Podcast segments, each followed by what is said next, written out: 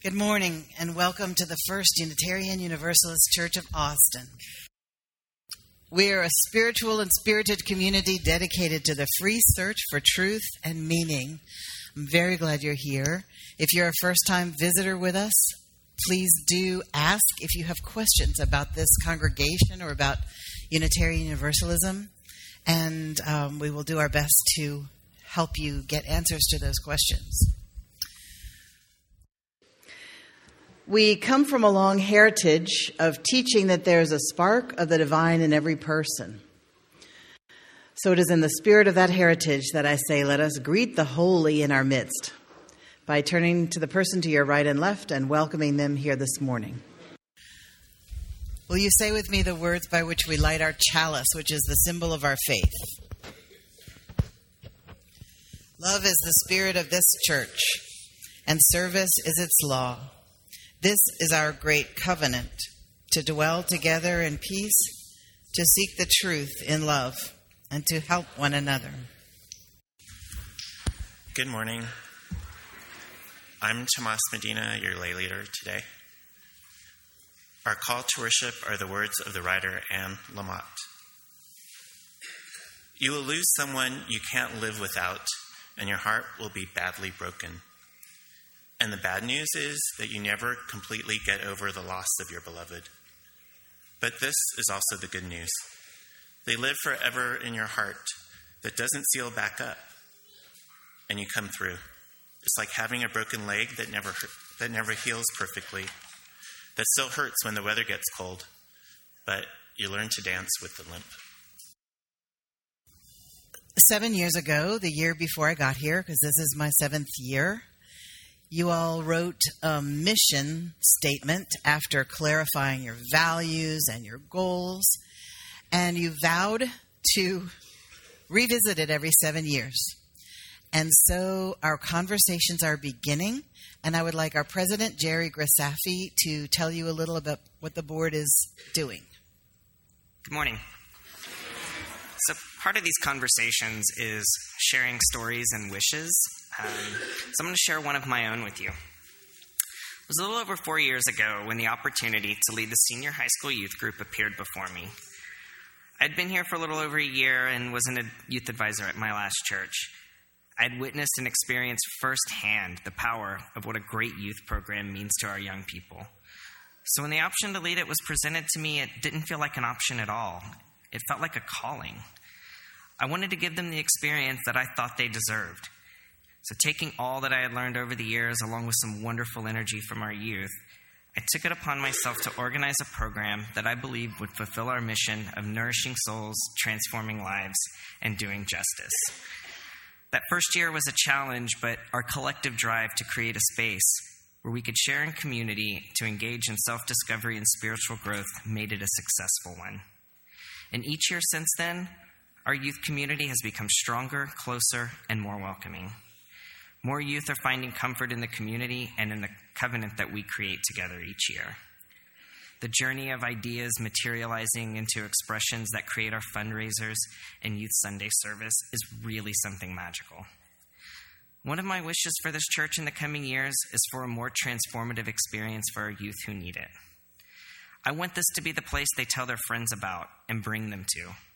I want more youth to feel the sense of belonging that it embodies, to know that they matter. So in our efforts to revisit our values, missions, and ends, stories and wishes like this are really important and play a big part in that. Starting Saturday and until December 3rd, we'll be holding these 2-hour workshops where we'll be sharing stories and wishes and desires for our church so that we can refresh our mission statement, values, and end statements.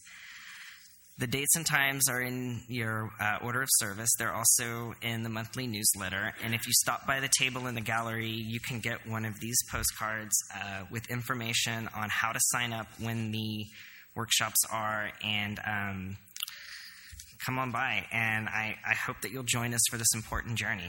Thank you. Let us say our mission together. We gather in community to nourish souls, transform lives, and do justice. Good morning. Now today is a little bit different. This is an all-ages service, so I'm not inviting the kids and the young at heart to come up for the story today. You can stay with your grown-ups. Once there was, and twice there wasn't, two brothers who were inseparable travelers. One was named Life. The other was named Death. One time, after journeying across a desert, they came to a refreshing green oasis where they were greeted by the spring keeper. "Would you like some cool water to drink?" the spring keeper asked. Both of the men nodded in agreement. The spring keeper dipped his gourd into the pool, and he said, "It is a custom to let the elder drink first. Which one of you is the elder?" Life spoke up first. "I am the elder," he said, stepping forward. No, Death contradicted. "I am the elder." And he stepped forward too, next to his brother. Life smiled and said, "That is impossible. Things must live before they die." Death responded, "On the contrary, things begin in death, are born, live for a time, and then return to death." Life said, "That's not how that works at all. All things come from the Creator, live, and then die. Death began after the first creature lived and died." Death replied with a spark in his eyes, "Death is the before and the after of all life. Things arise from it and return to it. Therefore, death is the elder." The two kept arguing and debated, and they were arguing about this for so long into the next spring, and they still hadn't had a single drop of water. Finally, they asked the spring keeper to judge who truly was the eldest.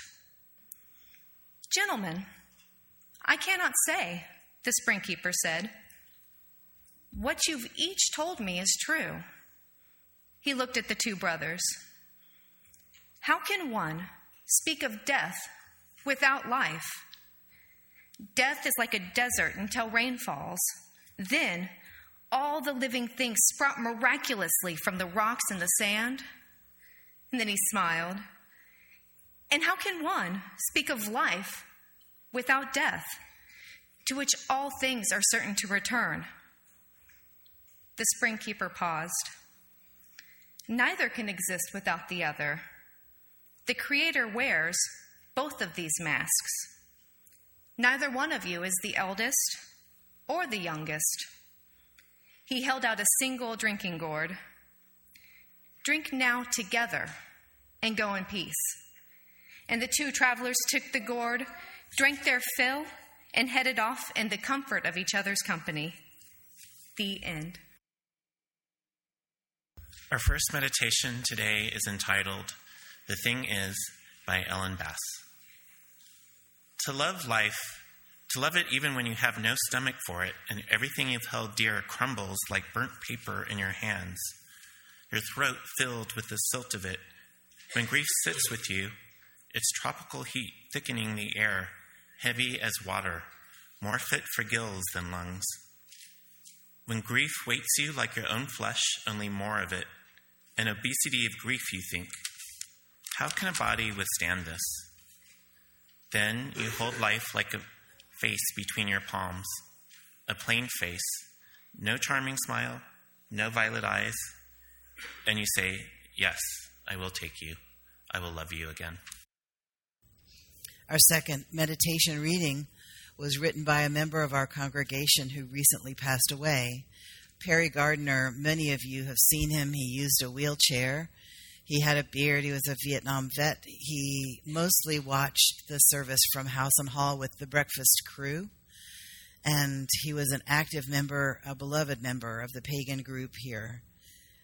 This is his daily prayer, and it's in your order of service if you wanted to take it home.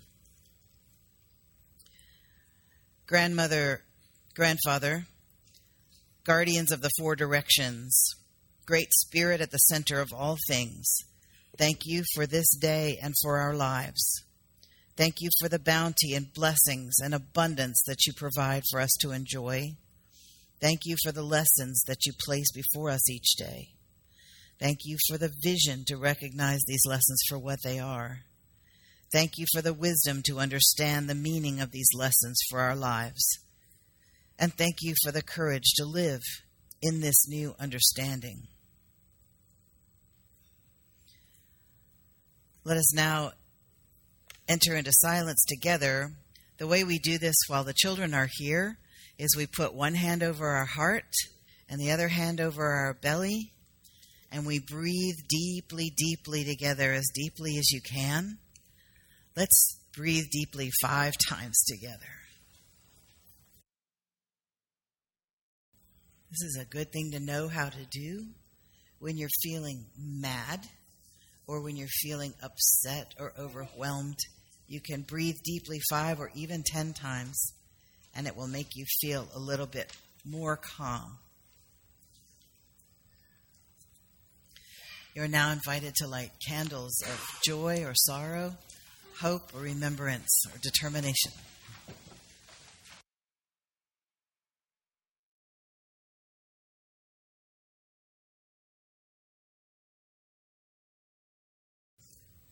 Let me tell you what this is and how it relates to the little strips of cloth that you got from the ushers.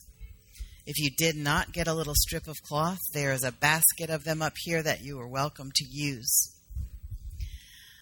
Many churches across the country, especially in Texas, are having a Dia de los Muertos celebration. But this year I wanted to draw on my own heritage from Ireland and Scotland. And what we're having now is a Cloutie Tree. It sounds like you're talking about clouds, but it's spelled with a T, a Cloutie Tree. And sometimes you will see it written Cloutie Tree. It's from Ireland, Scotland, Cornwall.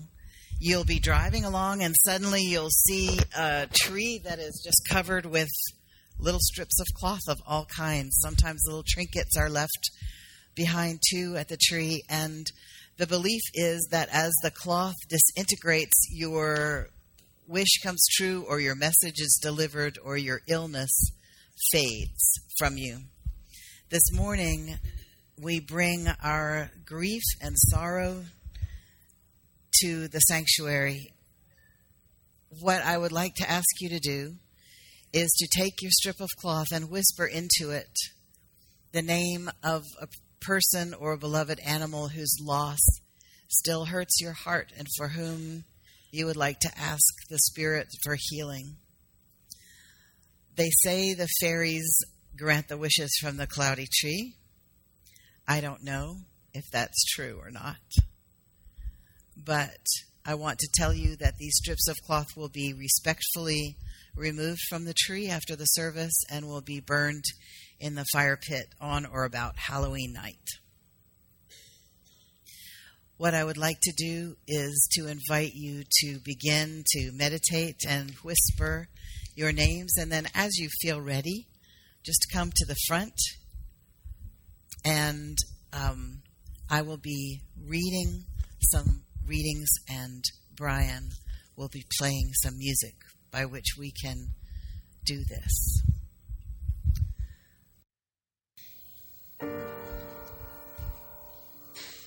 All Souls by May Sarton. Did someone say that there would be an end? An end, oh, an end to love and mourning. The cold, bleak voices of the early morning when all the birds are dumb and in dark November. Remember and forget. Forget. Remember. After the fall's night, warm, true voices wake. Voices of the dead that touches the cold living. Through the pale sunlight once more gravely speak. Tell me again, while the last leaves are falling. Dear child, what has been once so interwoven cannot be raveled, nor the gift ungiven. Now the dead move through all of us, still glowing. Mother and lover, lover and lover mated, are wound and bound together and overflowing. What has been plaited cannot be unplaited. Only the strands grow richer with each loss, and memory makes kings and queens of us. Dark into light, light into darkness spin. When all the birds have flown to some real haven, we who find shelter in the warmth within listen and feel new cherished, new forgiven. As the lost, human voices speak through us and blend our complex love, our mourning without end.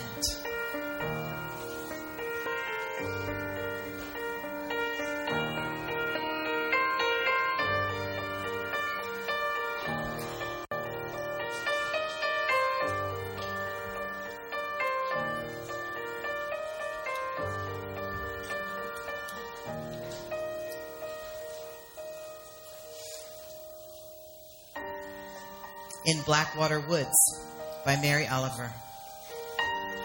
Look, the trees are turning their own bodies into pillars of light, are giving the rich fragrance of cinnamon and fulfillment. The long tapers of cattails are bursting and floating away over the blue shoulders of the ponds. And every pond, no matter what its name is nameless now. Every year, everything I have ever learned in my lifetime leads back to this.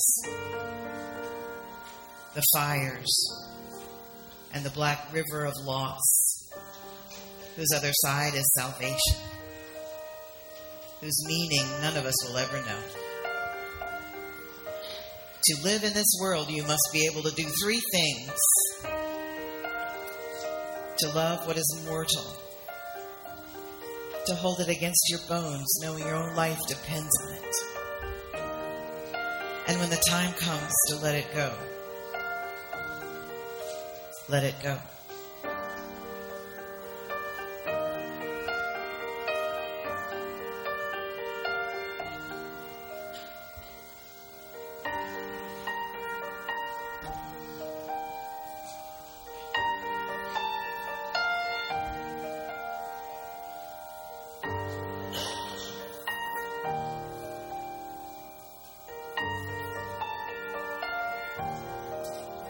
Poem by Nancy Wood. Hold on. Hold on to what is good, even if it's a handful of earth. Hold on to what you believe, even if it's a tree that stands by itself. Hold on to what you must do, even if it's a long way from here. Hold on to your life, even if it's easier to let go. Hold on to my hand, even if someday I'll be gone away from you.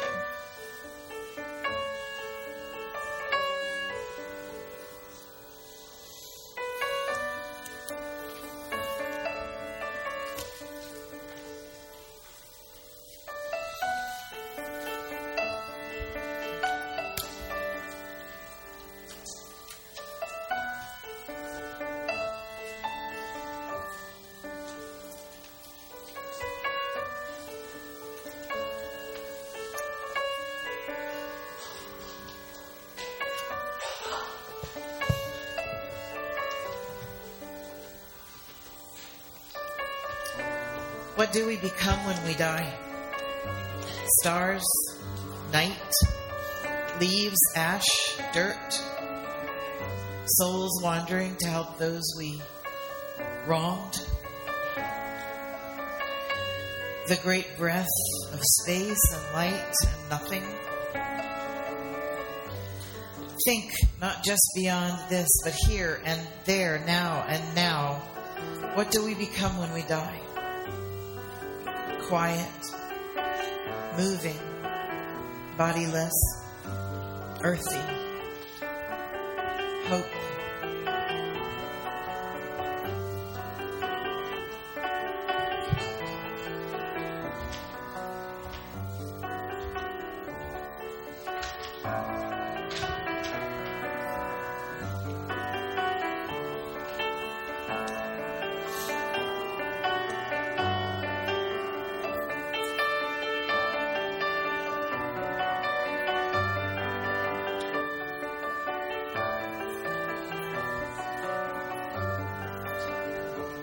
poem by Birago Diop. Those who are dead are never gone. They are there in the thickening shadow. The dead are not under the earth. They are there in the tree that rustles. They are in the wood that groans. They are in the water that runs. They are in the water that sleeps. They are in the hut. They are in the crowd. The dead are not dead. Those who are dead are never gone. They are in the breast of the woman.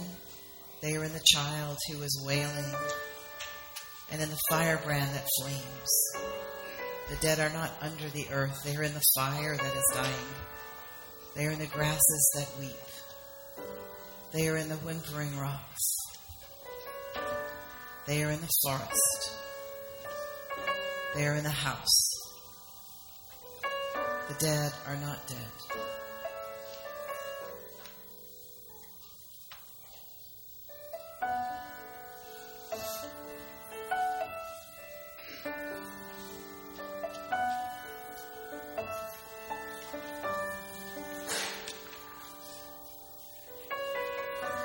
The last reading is one I would like for you to do with me.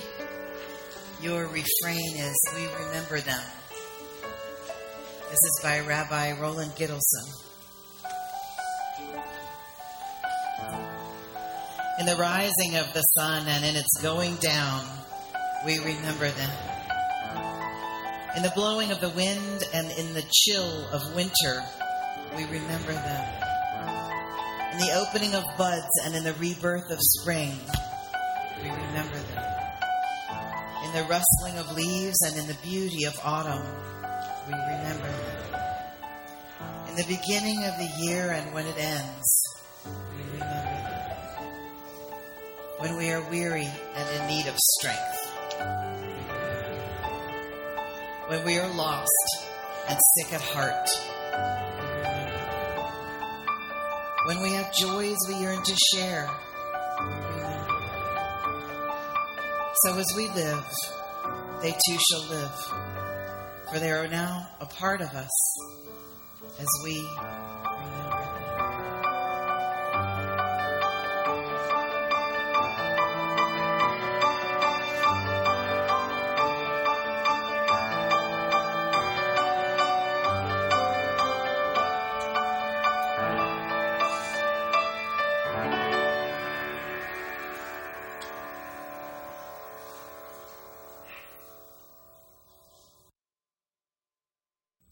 Will you say with me the words by which we extinguish our chalice?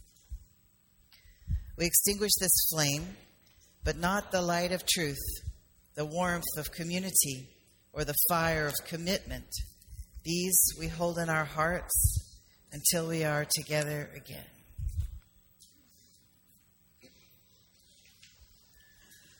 Oh Lord, live inside me, lead me on my way.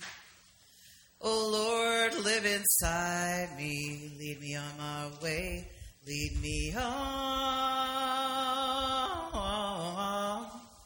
lead me on. Oh Lord, in the darkness, lead me on my way. Oh Lord, in the darkness, lead me on my way, lead me on, lead me home. Go in peace. This is a production of the First Unitarian Universalist Church of Austin. For more information, go to our website at austinuu.org.